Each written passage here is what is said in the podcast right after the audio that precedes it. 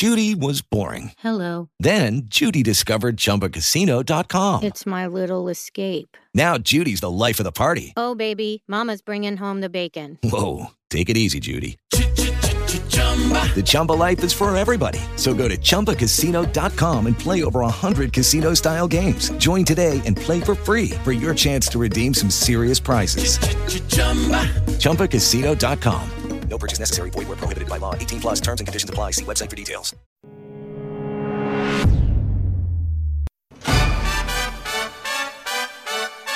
He didn't know that what we were going to be trying or doing or what Robbie needed from us in exactly the same way that I would. In that sense, it's, it's kind of like when you have a stay-at-home parent and a parent that's working. Um, but there's friction in that, and there's guilt on both sides in that.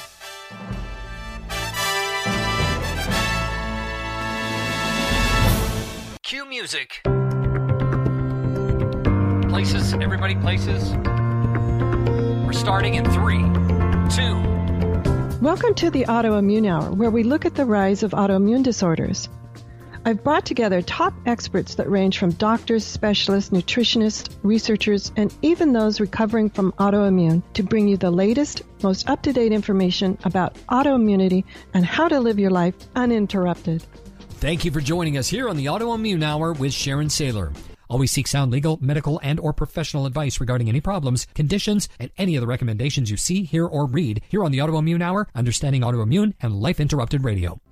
Now, we don't want you to worry about taking too many notes, so you can join the Autoimmune Hours Courage Club, and we'll send you the transcripts and show notes from every episode. Sign up now at understandingautoimmune.com. Now, back to your host, Sharon Saylor. Welcome, everyone, to the Autoimmune Hour. I'm Sharon Saylor from SharonSaylor.com. And as always, it's just an honor and a pleasure to be with you here on another brand new episode. And we're going to talk about a topic, you know, we haven't gone into a lot, but I think it's really important. The last time we talked about being a caregiver and our children having coming down with an autoimmune condition was uh, Dr. Beth Mah- uh, was Beth Mahoney and the Pans and Pandas, which, as you know, aren't technically autoimmune, but man, that was really eye opening on what it's like when your child has a diagnosis.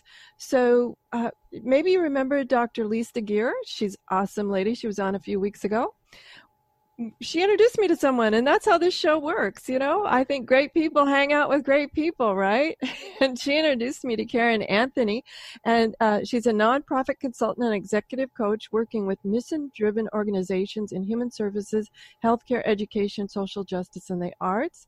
She also like myself this that's like her one world but mm-hmm. she also has a blog called any way the wind blows which covers issues related to caregiving and and the grief for families raising a child with a significant medical condition.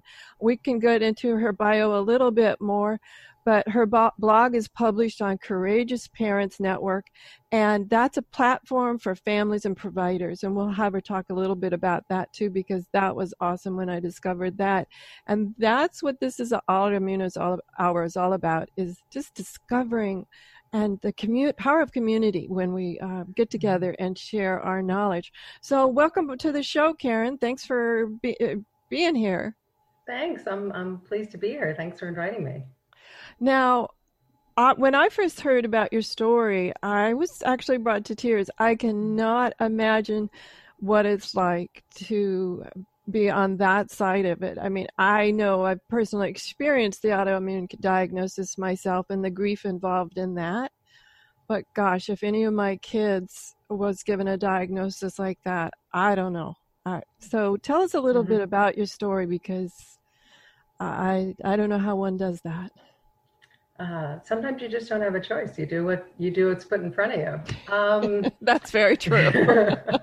sort of like, like our dog, like my diagnosis. You exactly, exactly. You know, this is this is where I'm needed. This is what I got to do. So my son Robbie, it started when he was. We we found out later in retrospect. It started when he was in middle school. He started having these very terrible migraines that went on for days, and he had them multiple times a month and it went on for several years. So we started that sort of what's it like to have a chronic illness journey together with that of how do you find the treatment? What works in your daily life? What's my role as a parent? What's he in charge of? How do you make decisions? What's not working? How do you make changes? Lifestyle, the medical world, all of that stuff.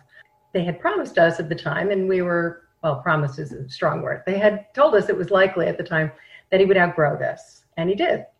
Um, a couple years later, he was actually diagnosed in a kind of an emergency format with something called antiphospholipid antibody syndrome, which is an autoimmune wow. illness. Don't you just love those words? My, I would like you to say it again a little bit slower because mm-hmm. when I heard my diagnosis, I'd never heard the word. I had no idea what it meant, and it really didn't. It just was like, okay. Yeah, it's all one word, right? um, it's it's antiphospholipid antibody syndrome. So it is an illness where your body creates too many blood clots, basically. It's oh, a blood clotting wow. disorder.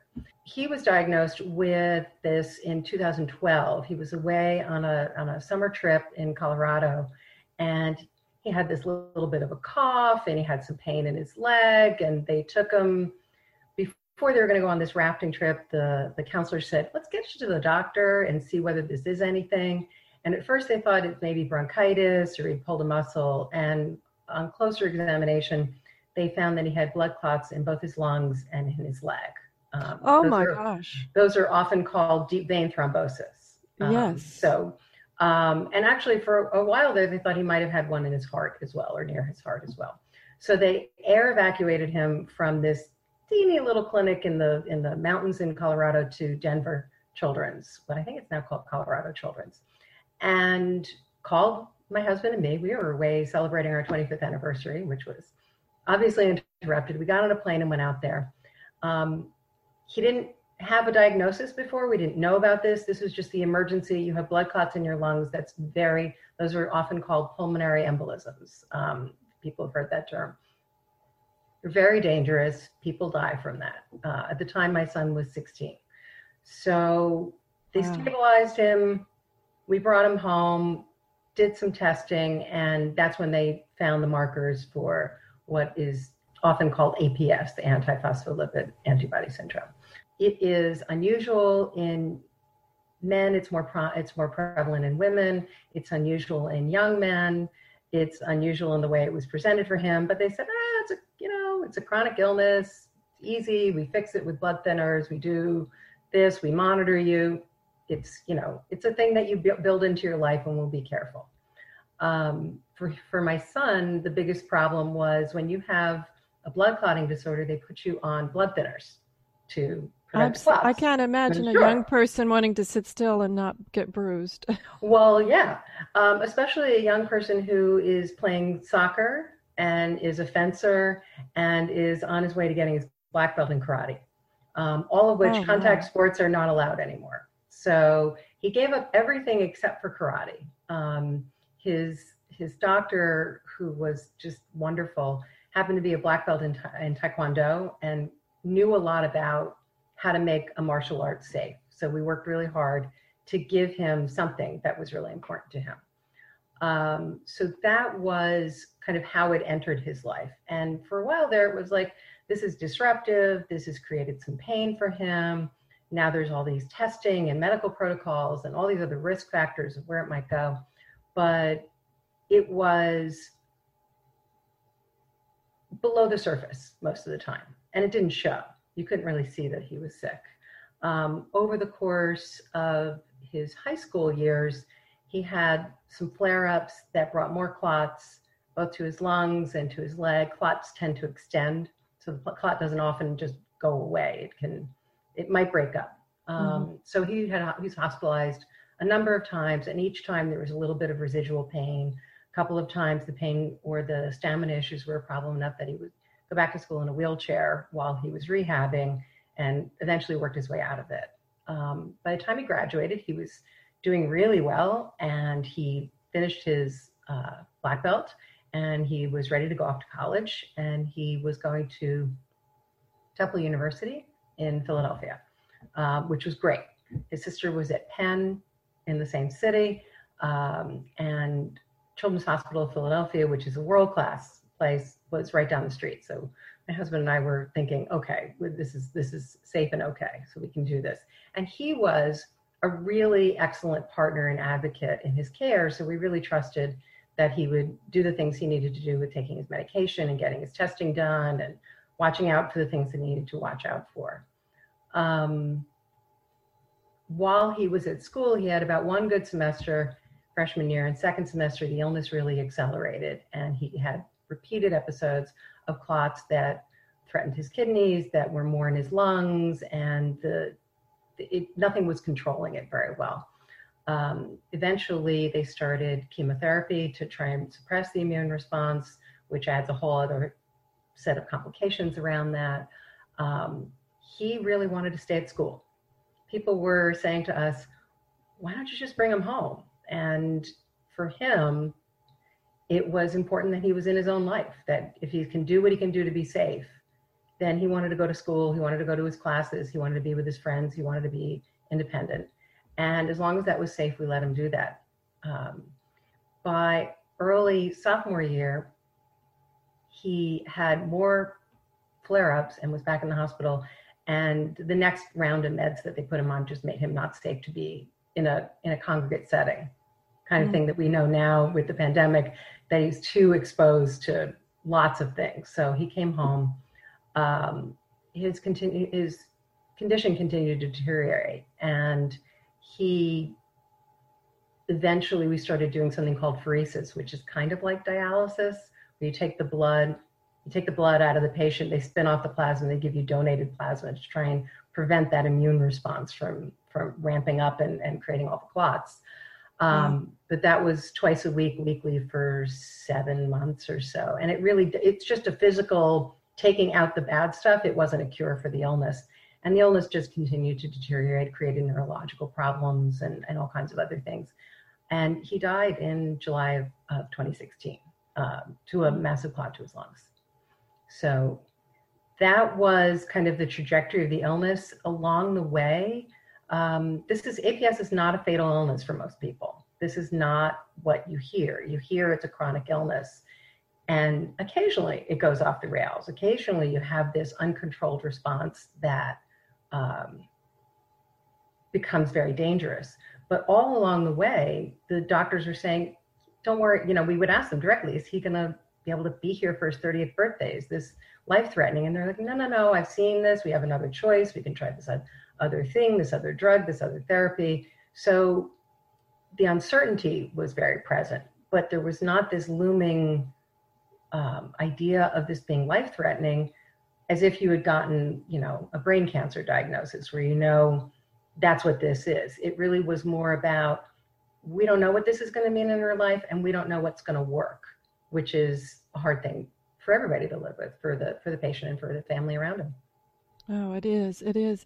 And I have to commend you because one of the things that you have done with this, with this uh, the, grief and loss, is launch uh, your blog, Any Way the Wind Blows, as well as um, doing all your work around supporting caregivers and mm-hmm. helping people understand what it, what does it mean mm-hmm. as a parent and.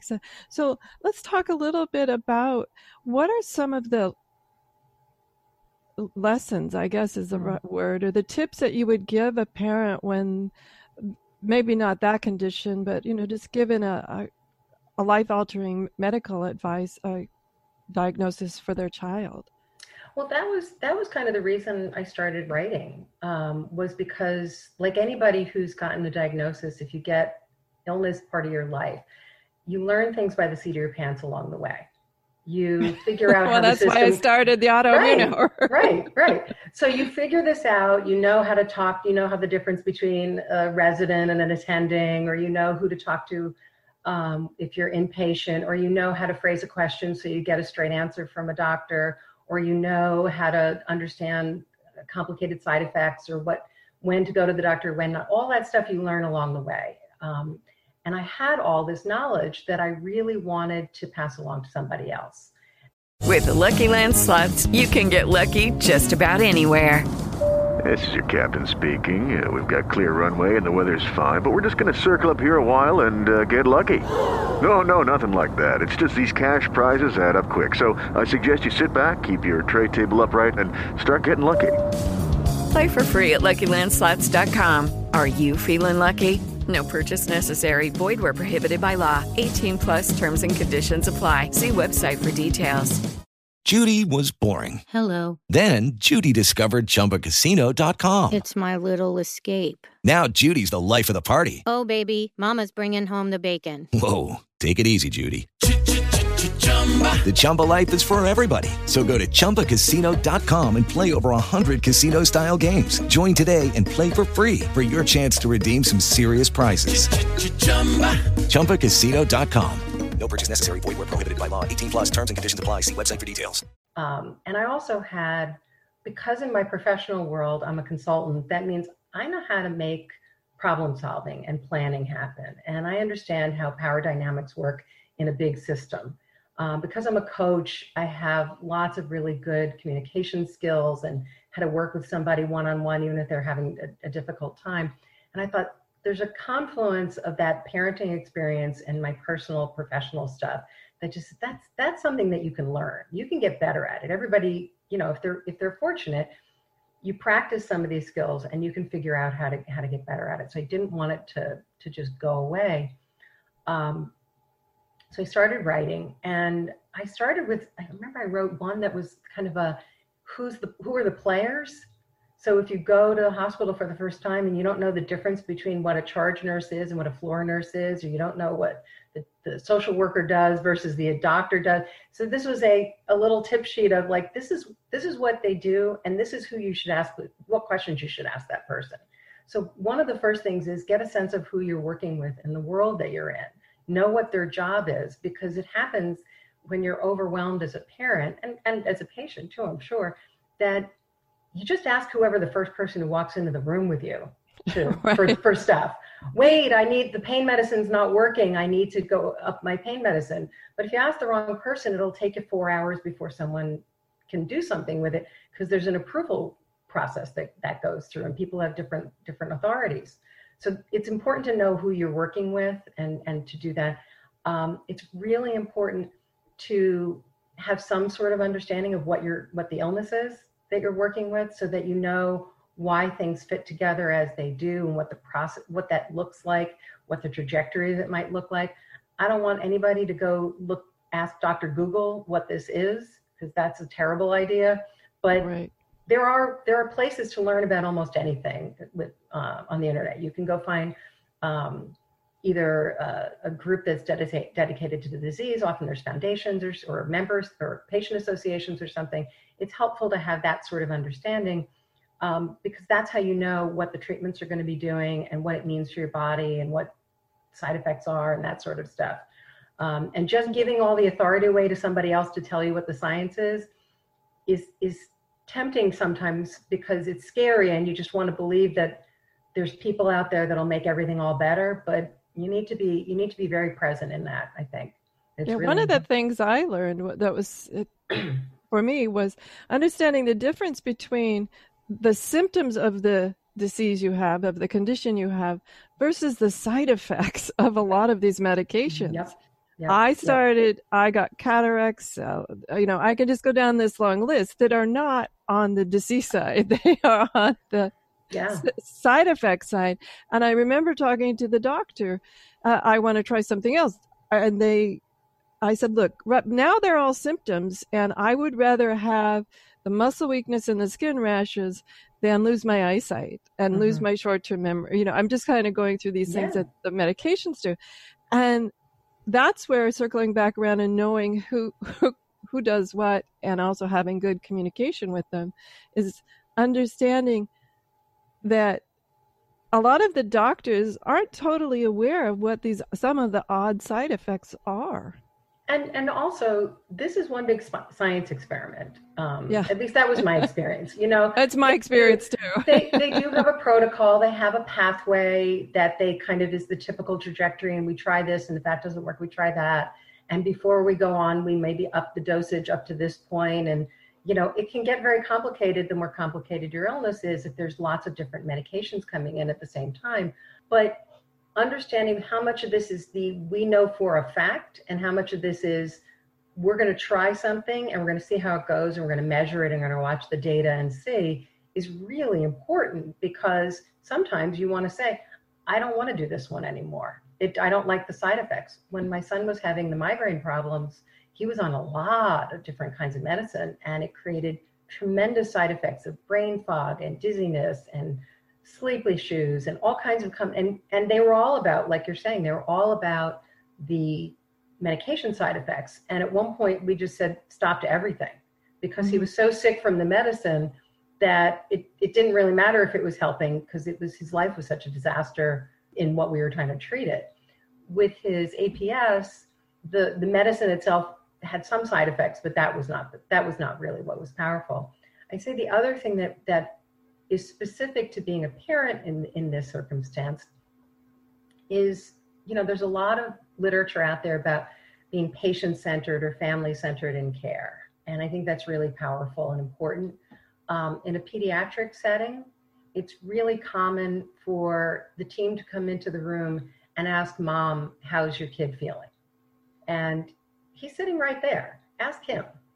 There, mm. you know, there's a question, and you can ask a four-year-old how they're feeling. You should. There's a there's a temptation to di- to have that dialogue between the medical team and the parent, or whoever, whatever family member is there, and to redirect this so that the patient is at the heart of it is one of the main reasons that I wanted to do this because I felt like that was that was Robbie's most important thing is that he needed to be in charge and he should be in charge because it's his body it's happening to him i'm the adult but it's happening to him. So i, I would say literally those words well this is happening to him. You should ask him. Bravo for standing up. And uh, here i am i was senior adult and it's so funny because you mentioned that recently i had two of my doctors who uh, had not met yet in the same room together. And pretty soon I go, you do remember that I am in the room right here with you, yep. don't you? yep, yep.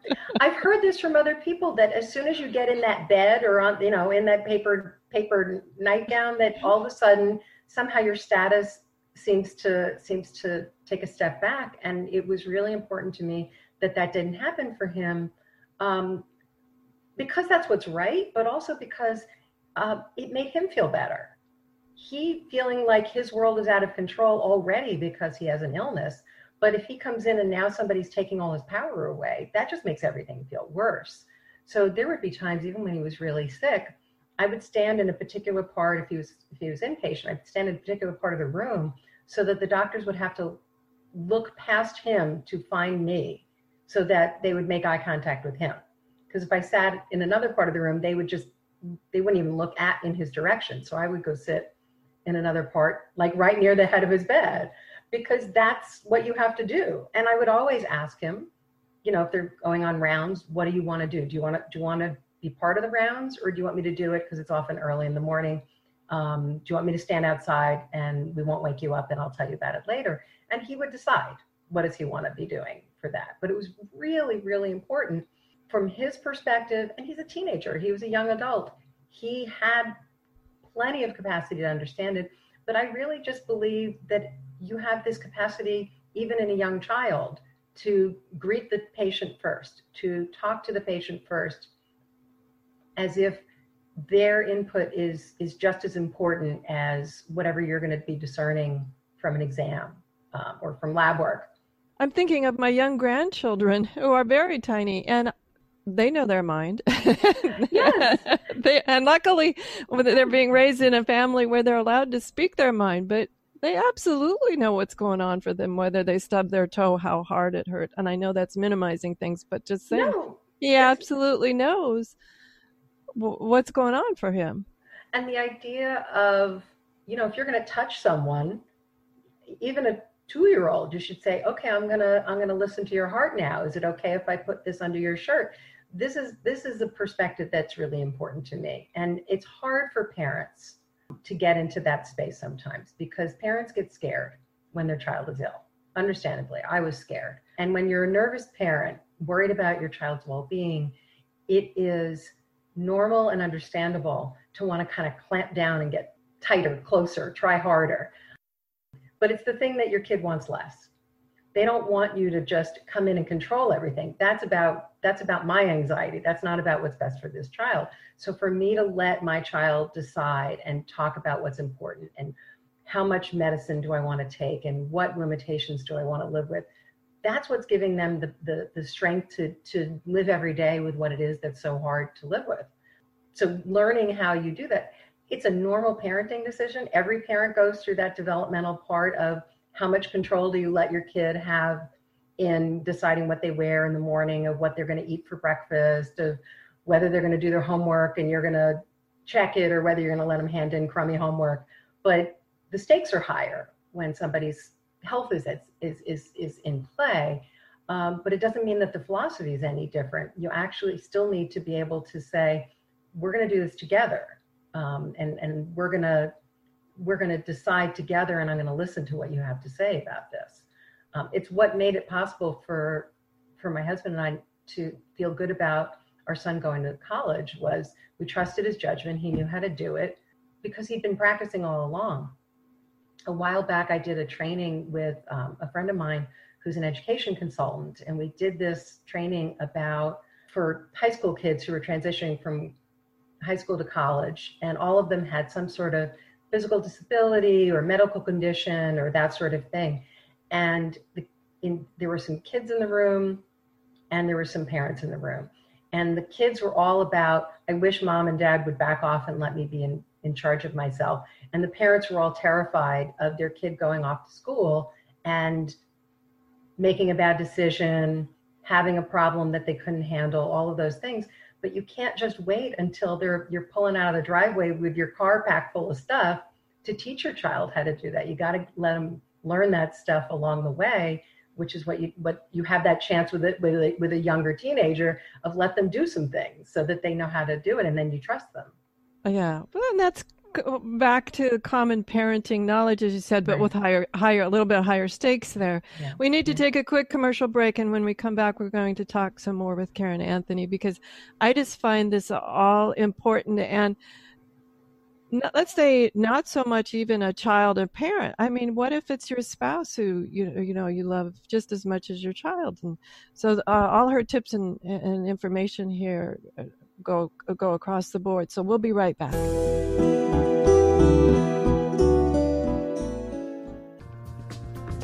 Life Interrupted Radio will return after these messages from our sponsors. It's great sponsors like these that keep this show coming to you every week. Be sure and stop by lifeinterruptedradio.com to learn more. Your conscious lifestyle on steroids. Om Times Radio. IOM FM.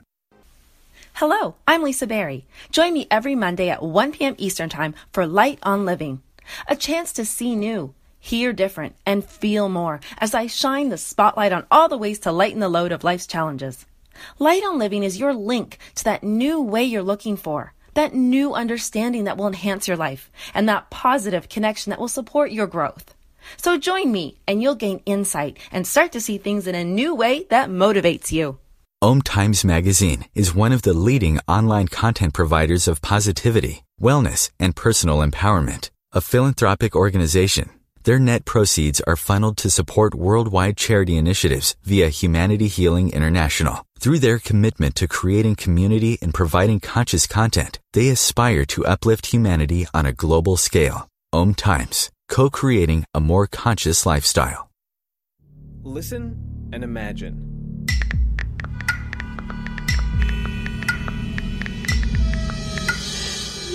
It takes five seconds to send a text, and for those five seconds, you're driving blind. Life is worth more than a text. Stay alive. Don't text and drive. Visit StopTextStopWrecks.org, a message brought to you by the National Highway Traffic Safety Administration, Project Yellow Light, Noise, and the Ad Council. Hi, this is Sharon, and of course you know me from here on the Autoimmune Hour. Maybe you don't know I'm also an author. My latest book is for kids.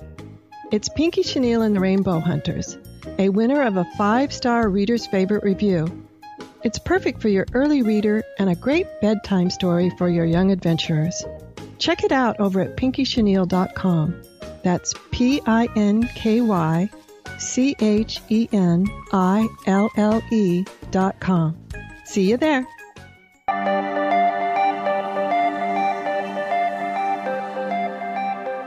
With the Lucky Land slots, you can get lucky just about anywhere.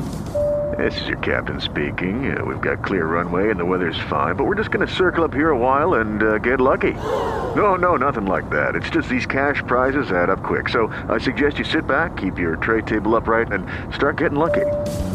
Play for free at LuckyLandSlots.com. Are you feeling lucky? No purchase necessary. Void where prohibited by law. 18 plus terms and conditions apply. See website for details. With Lucky Land slots, you can get lucky just about anywhere. Dearly beloved, we are gathered here today to. Has anyone seen the bride and groom? Sorry, sorry, we're here. We were getting lucky in the limo and we lost track of time. No, Lucky Land Casino, with cash prizes that add up quicker than a guest registry. In that case, I pronounce you lucky. Play for free at LuckyLandSlots.com. Daily bonuses are waiting. No purchase necessary. Void where prohibited by law. 18 plus. Terms and conditions apply. See website for details. Welcome back, everyone, to the Autoimmune Hour. We're here with Caryn Anthony, and she is a nonprofit consultant and executive coach. And she's telling us her own personal story of her son, Robbie, and his I'll say introduction into a chronic condition and unfortunately he passed away in 2016 but Caryn has carried on his legacy by sharing the things that she learned about how do you be a good caregiver and a good parent and also let them grow on their own. And I think that is probably some of the hardest balancing act of all. I know just a parent of a child without medical conditions, it's hard enough to wave goodbye as they go out the door for the first time to even ride a bike or something. Mm-hmm. But to be able to do that. Now, I'm curious about a few other things as you've continued to on this path here of continuing to share the message about what it's like to be a caregiver and a parent of a child with chronic conditions. Tell us the the things you've learned about how it affects the dynamics of the whole family because I know you have a daughter and a, mm-hmm. a husband and uh, how does it affect the dynamics of the whole family?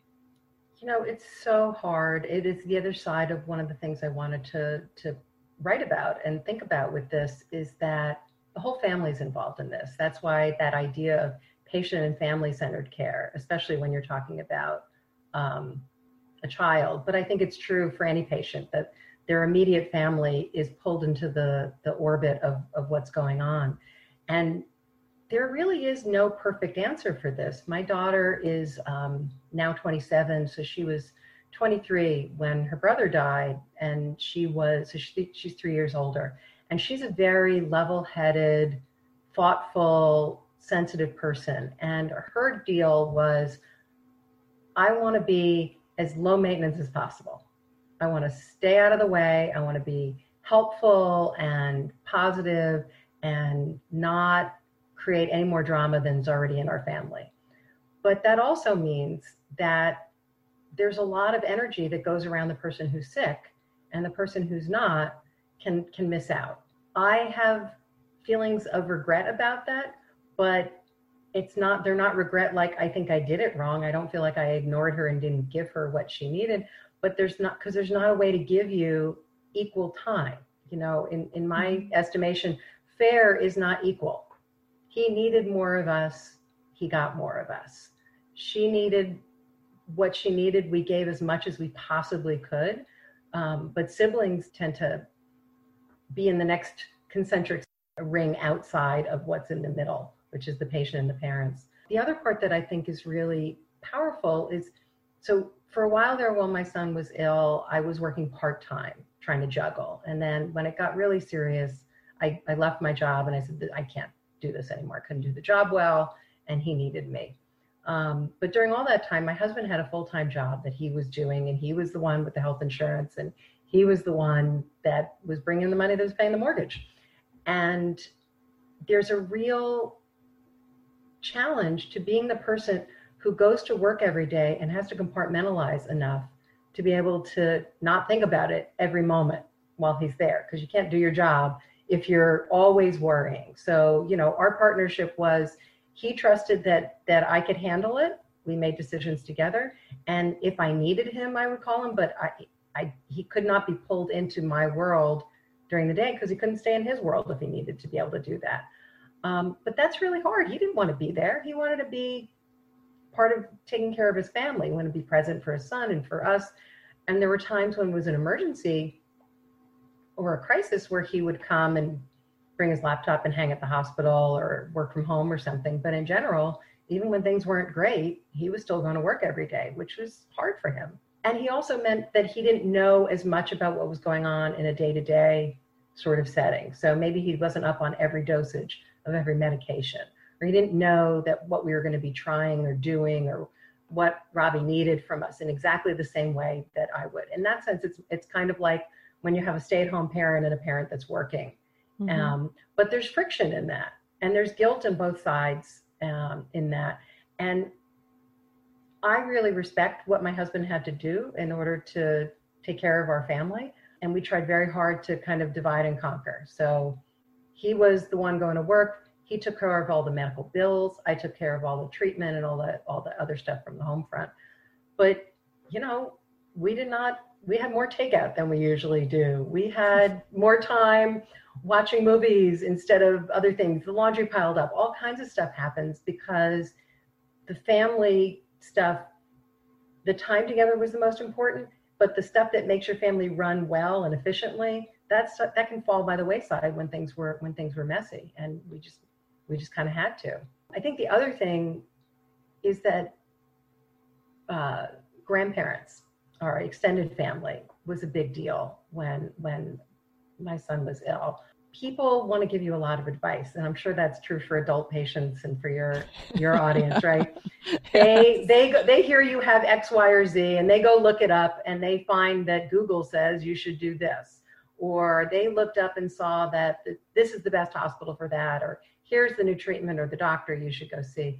And it makes them feel better. They're not trying to be obnoxious. They're trying to say, I care about you, and here's this thing I learned that might help you. There's a way to do that that asks whether you're interested. And, and I hold my parents out to be a really excellent example of how do you do this. They, they kind of held at bay all the people that they knew who were very invested in what was going on in my family, but they didn't want to tell me all of that. They kind of said, we trust Caryn and and her and she's doing a great job. So thank you for your for your but they didn't they didn't pass all that stuff along. They were present, they were supportive. They tried as best they could to not focus on the deficits and the obvious deterioration, but to just be positive and look for ways to be supportive. But that's really, really hard. Um, and people people don't do that very well. Um, yeah. One of the things I learned to tag along with that is with my own condition, and I have adult children, was I was trying to be strong and things like that. Finally, a friend took me aside and said, You know, I know you're not sharing a lot because you don't want to scare them. Mm-hmm. Yet they're actually more scared because you're not in, allowing them to at least be aware of what's going on with you. Right. And I thought that was really interesting this dynamic of how much do you share versus how much do you not share to, you know, and this idea of, of um, not only protecting the person, but you know, the, as you said, those concentric circles out. It's yeah. it's a fascinating dynamic to have to balance the entire community and be aware of what's uh, what boundaries are important and which ones maybe aren't as important it was it was easier to figure out if i decided that this this this boundary is less important it was easy you know i like what's in my son's best interest what's in my immediate family's best interest anything else i'm just not going to feel bad i just refuse to feel worried about about what your your hurt feelings if you didn't get whatever it is that you didn't get. Um, it is it is also i was very cognizant of the fact that this is my son's privacy.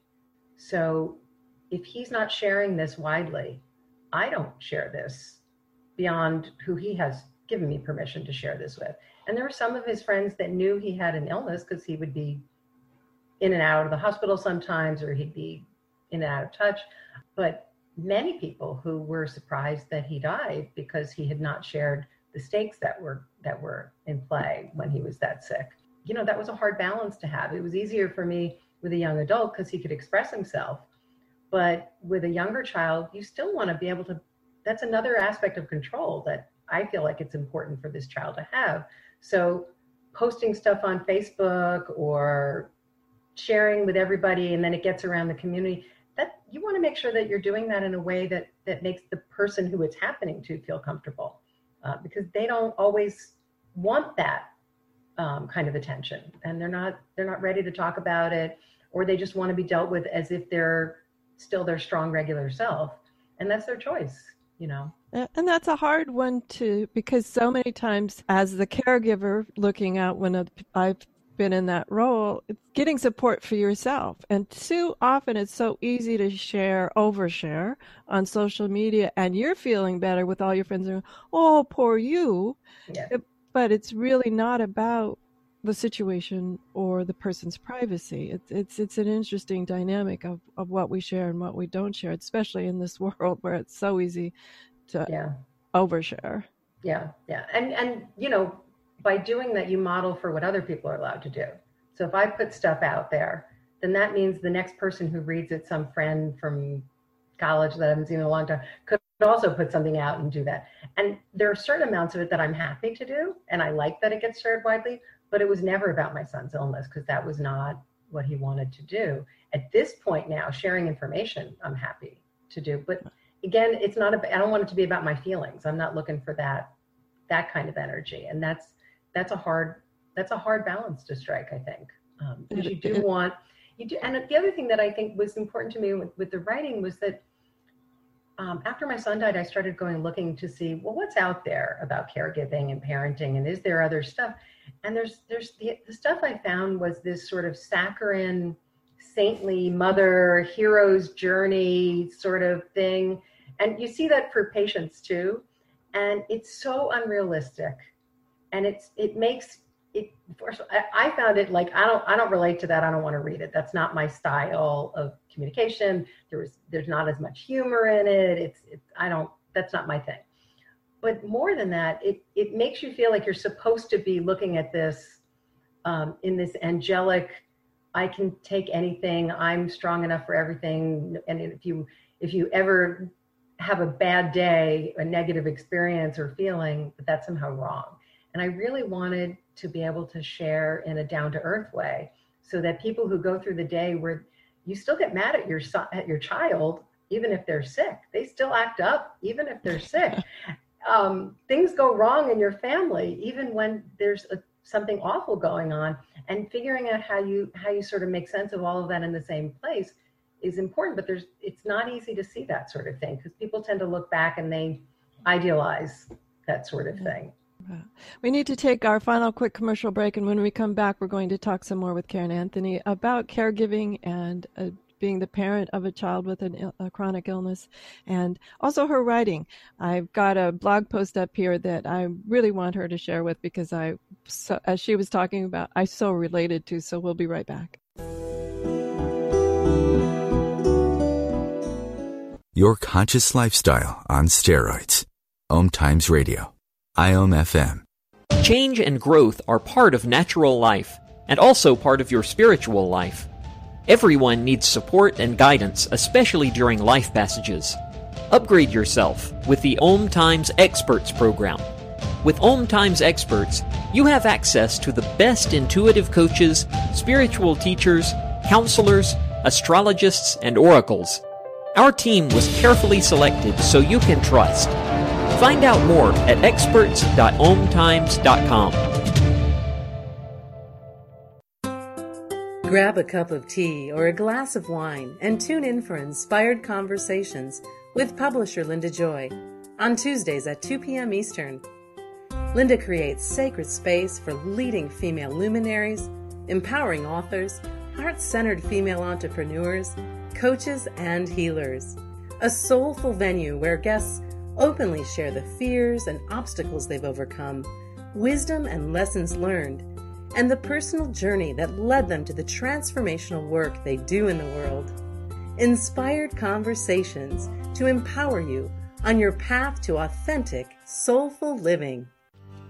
Research shows we apologize up to 10 times a day, and most of the time, we say sorry as a response to someone else's mistake. What if we thanked people instead of all that unnecessary apologizing? So instead of saying, sorry, I'm rambling, you say, thank you for listening. Join us at ProjectForgive.com, a free, non religious resource on global forgiveness.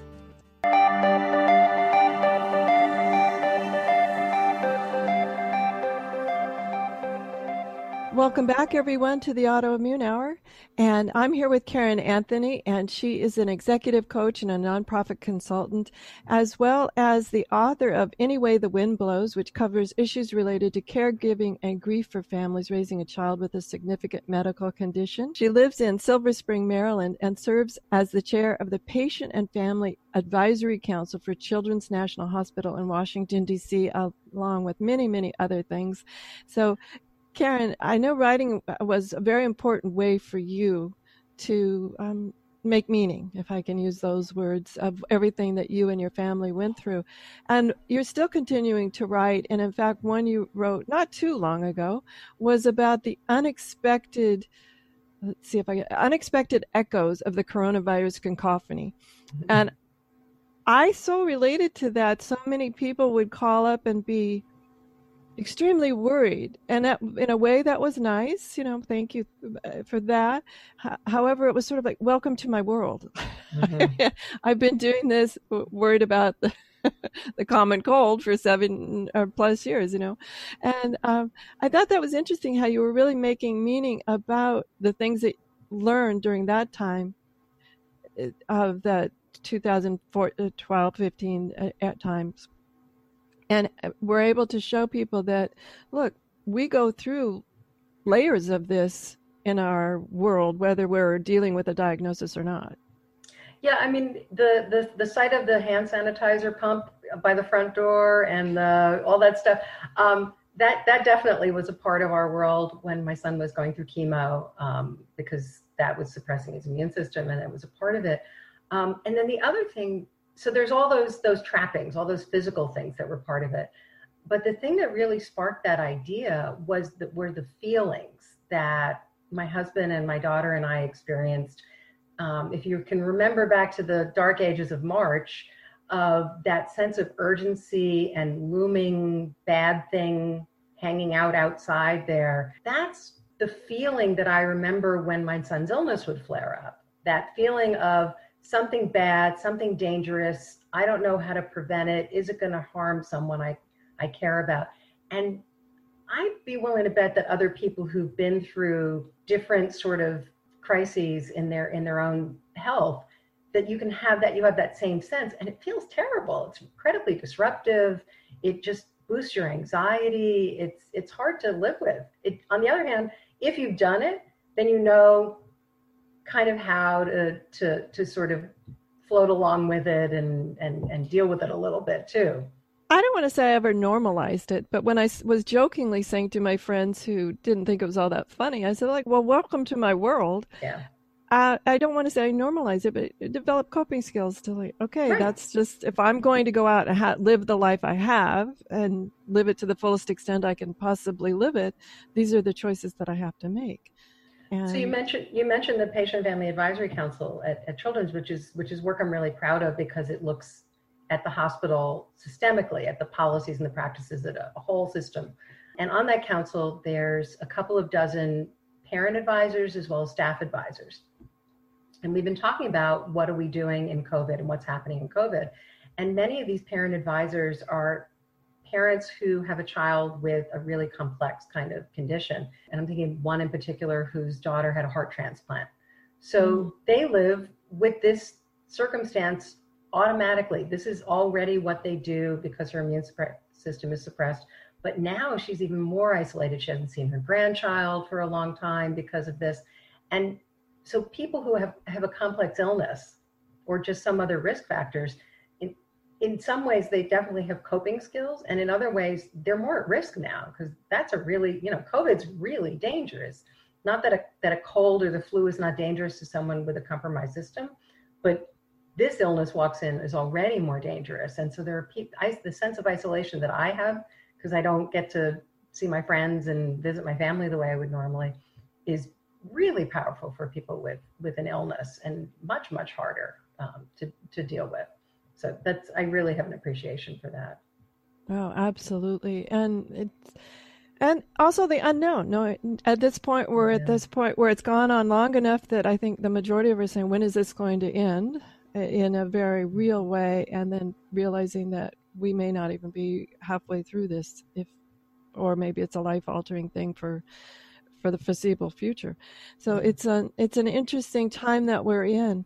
We're down to the last nine minutes. I wanted to make sure that you share any final thoughts that you have that you'd like to share with it on the topic because I think it's an important topic that I haven't covered enough on the show, as well as where people can learn more about you and your work. I want to talk about a little bit about the name of my blog because I think it kind of gets at the philosophy. I call it Any Way the Wind Blows which for people of a certain age, you might remember it's it's a line from Bohemian Rhapsody from the Queen song, um, which which was among my son's favorites. Um, he loved Queen; that was his favorite band. Um, and when I was thinking about what I what caregiving was like, I was thinking about it like you picture a tree, and that it has deep roots because it's really grounded. That's what and the and the trunk are like the concentric rings that you grow. That's your experience. And then the branches of a good, strong tree have space between them so that the wind can blow through and that they're flexible when, when, when things push against it. And that was kind of the philosophy that I, I wanted to be able to impart for people as they read about what it's like to be a parent and a caregiver is that yes, you're, you're, you need you need the right structure you need to use all your experience but you got to know what to let blow by and what to bend with and then when you need to be tough and strong for that. I think it's really that that mix of things is really important and powerful. Um, and then i wanted to also be able to share um, courageous parents network a little bit. This is an organization that i found not because not when when my son was sick but they do great work for people who are in this role of dealing uh, with a child with a serious illness. The platform has videos, it has printed materials, and all kinds of things to deal with the, the ideas around diagnosis, around treatment, um, and around engaging with the providers, around worrying about family and coping things with family. So there's lots of different those that that wisdom that I was saying that you gather by the seat of the pants. CPN was started by a woman who lost a child to Tay Sachs, and had watched actually horribly her nephew die within a year before her daughter was di- diagnosed with Tay-Sachs. So she had the benefit of seeing a family member go through this and then looking at that collected wisdom. So they created this platform that is this is the collected wisdom of parents and here are ways that you can explain things. Here are ways that you can deal with grief. Here are ways that you can understand clinical trials. Here are ways that you can talk effectively with a provider. Um, and that's that's a really useful tool so that which is why my blog fits in well there because the blog is meant to be the voice of someone who would lived experience. Um, I really respect that they also do engage providers because that the best way for providers to learn about the patient experience is to really partner with them and not just kind of stay in their own lane. This is a way for them to kind of mix the lanes a little bit and collaborate. So people can find more information about that work on courageousparentsnetwork.org. And there's multiple ways in. You can watch the videos, you can do the path you, pathways, you can download materials. There's there's plenty of tools and tips and templates there that I think are really valuable. And then you can find my blog there. And then I also do publish it on Medium as well. And just look for Any Way the Wind Blows and you'll find you'll find my stuff there. Mm. Well, thank you so much. That's really powerful. And thank you for sharing about the Courageous Parents Network. I think that's really important because the more people feel as they're part of a community, uh, mm-hmm. uh, the, and the, as we were talking about earlier, as you mentioned, getting quality information, not uh, scary information or uh, misleading information is critically important, whether we're the caregiver or the patient ourselves. So thank you so much for sharing that. And eh, everyone, this that we've been talking with Caryn Anthony, and we'll have the websites up on the blog, uh, Understanding Autoimmune. So you guys, if you're busy or whatever, you can check it out there, pick, find out where those sites are. And so, thank you very much, Caryn, for being part of the show. It's, it was so insightful today. I really appreciate everything that you shared. It's a topic that I honestly say I haven't covered enough, and uh, really help people understand that there's a deeper uh, more as i love the vision of the concentric circles mm-hmm. as you were talking about it and understanding that when there's a diagnosis it's it's not just that party of one so thank you so much for being on our show it was a pleasure thank you for the opportunity to, to share some of my, my ideas and experience uh, absolutely. So, everyone, have a great week, whatever your adventures, and join me next week for another brand new episode. Enjoy. The information provided on the Autoimmune Hour, Understanding Autoimmune, and Life Interrupted Radio, including the websites understandingautoimmune.com and lifeinterruptedradio.com, plus social media, is for educational purposes only. What you read, hear, and see on the Autoimmune Hour, Understanding Autoimmune, and Life Interrupted Radio, and its websites, and other media outlets is based on experience only. The information should never be used for any legal, diagnostic, or treatment purposes. Always seek sound legal, medical, and or professional advice regarding any problems, conditions, and any other recommendations you see, hear, or read here on the Autoimmune Hour, Understanding Autoimmune, and Life Interrupted Radio. Take the next few moments now to get comfy. Move about all those little nooks and crannies. Shake your fingers and your toes, making sure every little bit gets comfy right now. Take some nice deep inhales and extend the exhales, letting it go with a sigh. That's right. The vibration of the sigh actually shakes loose all those internal nooks and crannies. So just take some nice deep inhales and exhales and let it go with a sigh.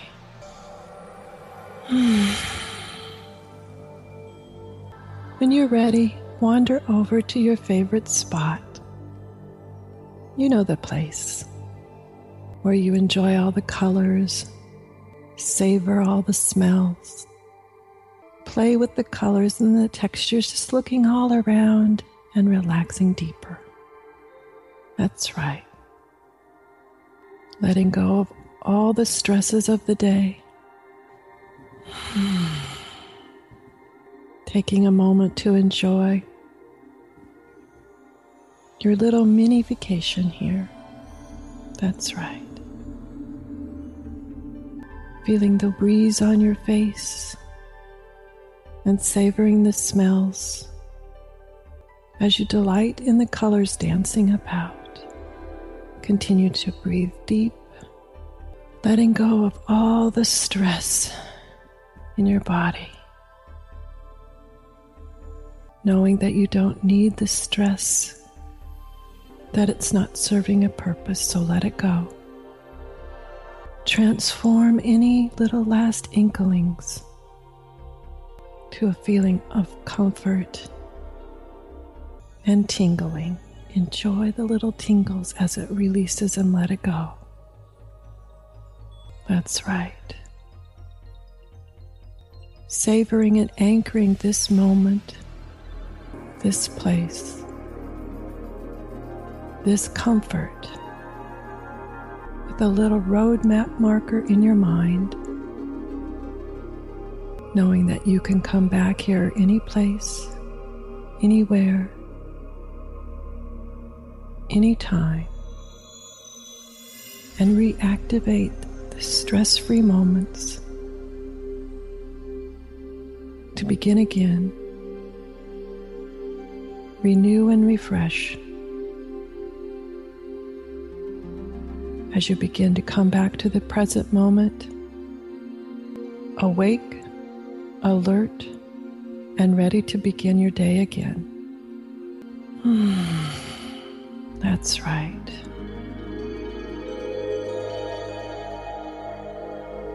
Welcome back.